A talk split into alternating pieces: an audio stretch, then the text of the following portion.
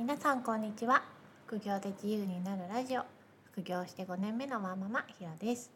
今日はせどりでとっても大事な利益率の話をしたいと思います。せどりに興味がある人せどりをしたいと思っている人は情報収集をする中できっと利益率という言葉は聞いたことがあるのではないでしょうか。利益率は売上に占める利益の割合のことです。だからもちろん利益率は高い方がいいんですけど利益率が高いってどういうことなんだろうとか利益率はどのぐらいを目安にしたらいいんだろうと思っている方にせどりにおける利益率の考え方をお話ししたいと思います。まず利益率とは売上に占める割合のこと利益率は利益を売上の金額で割って算出します具体例で説明すると商品の売り上げが2,000円としたらだいたい Amazon の手数料が400円ぐらい送料が200円で本の仕入れ値が300円だとします。そうすると商品の仕入れや販売にかかるコストが400円足す200円足す300円で900円。だから利益は2000円から900円を引いて1100円になります。利益率は1100円割る2000円で55%利益率のパーセントが大きければ大きいほど少ない資金で効率よく稼いだと言えます。つまり利益率はどのぐらいの元手でどのぐらいの利益を生み出したかという指標です。利益率は高ければ高いほどいいですよね。ということで次に利益率を上げる方法を紹介します。利益率の計算の中で自分でコントロールできる部分とできない部分があります。Amazon の手数料や送料は自分の努力で削減するのが難しいです。Amazon や配送業者に決められた値段を払うしかないですよね。より安い配送方法を探すのも大切ですがどこかが値上げしたら他も値上げするみたいな感じなのであんまり差がないです。だから自分でコントロールできるのは売上と仕入れの金額です。利益率を上げるには売値を上げるか仕入れ値を下げるか2択になります。売値を上げる具体的な対策は状態の良い商品を仕入れることです。付属品がついてるとか書き込みがない商品で状態がいいとかで差別化します。はあんまりメンテナンスの要素がないんですよね。例えばお洋服だったらリペアといってちょっとほつれを直したりとかあとはカバンのちょっとしたすり傷はなんか専用の塗料みたいなので直せたりとかでも本は手をかけたら綺麗になるっていうこともそんなにないし綺麗だからじゃあ売り値がすごく高くなるかっていうとそういうこともあんまりないです。だから元から状態の綺麗なものを選んで仕入れるっていうのが売値を上げるコツですかね。あともう一つは売値がそもそも高いジャンルを狙うことです。定価が安い本はプレミア化つまり定価超えまで高くならないと利益を多く出すのは難しいです。定価が高いジャンルから得意にしていくと利益率ももちろん利益の金額もおのずと上がっていきます。定価が高いジャンルといえば医療哲学宗教美術など。反対に定価が安いジャンルは実用書系全般、ま料理とか掃除育児ハウツー系のビジネス書小説などです。定価が安いジャンルは回転率が良くて、ま売れ行きがいいものが多いので決して仕入れてはいけないってわけじゃないです。ただ利益と作業量のバランスが大切です。副業などの限られた時間の中で売り上げを上げたいんだったら利益率が低い定価の安いジャンルばっかりで在庫を構成していると目標金額にはいかないよっていうことです。反対に定価の高い本ばっかり狙ってると仕入れられる本が少なくて売れ行きもそこまで良くないので月の収益にはばらつきが出てきます。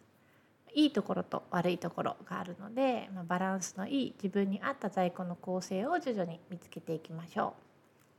う。仕入れ値を下げる方法としては本がそもそも安いので本のジャンルを選んだっていう時点で仕入れ値は結構抑えられてるんじゃないかなと思います。ブックオフの単シー棚と呼ばれる100円から200円の棚で仕入れたら多分どの背取りのジャンルよりも仕入れ値は安く抑えられるんじゃないかなと思います。ただのものを拾って集めて売るとかは除外したら多分一番安いと思います。これも先ほどの定価が高いジャンル安いジャンルの考え方と同じで単シー棚しか仕入れないっていうとやっぱり利益の大きい本があるかないかっていうのはその店舗の補充状況とかところてんに依存してしまいます。プロパー棚と呼ばれる、まより高い棚でも仕入れられる仕入れられるようになる方が月の利益は安定するし金額も大きく狙えます。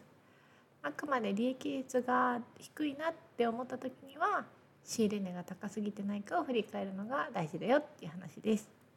どうして利益率を考えるのが大事なのかなというと利益率が低いと挫折してしまうからです例えば利益率が40%だったら月5万円稼ぐためには月に12万5千円売り上げることになります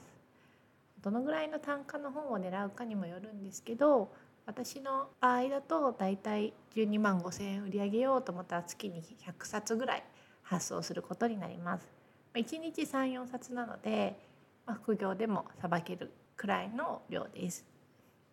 これがもし利益率20%になってしまうと同じ月5万円稼ぐのに25万円の売り上げが必要になります。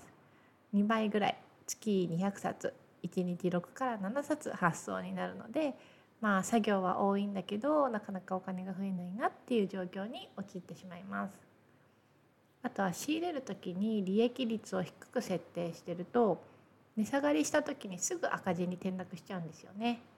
本は単価が安いジャンルなので利益率を低く設定してるとその値下がりに耐えられる余力バッファーがなくなってしまいます。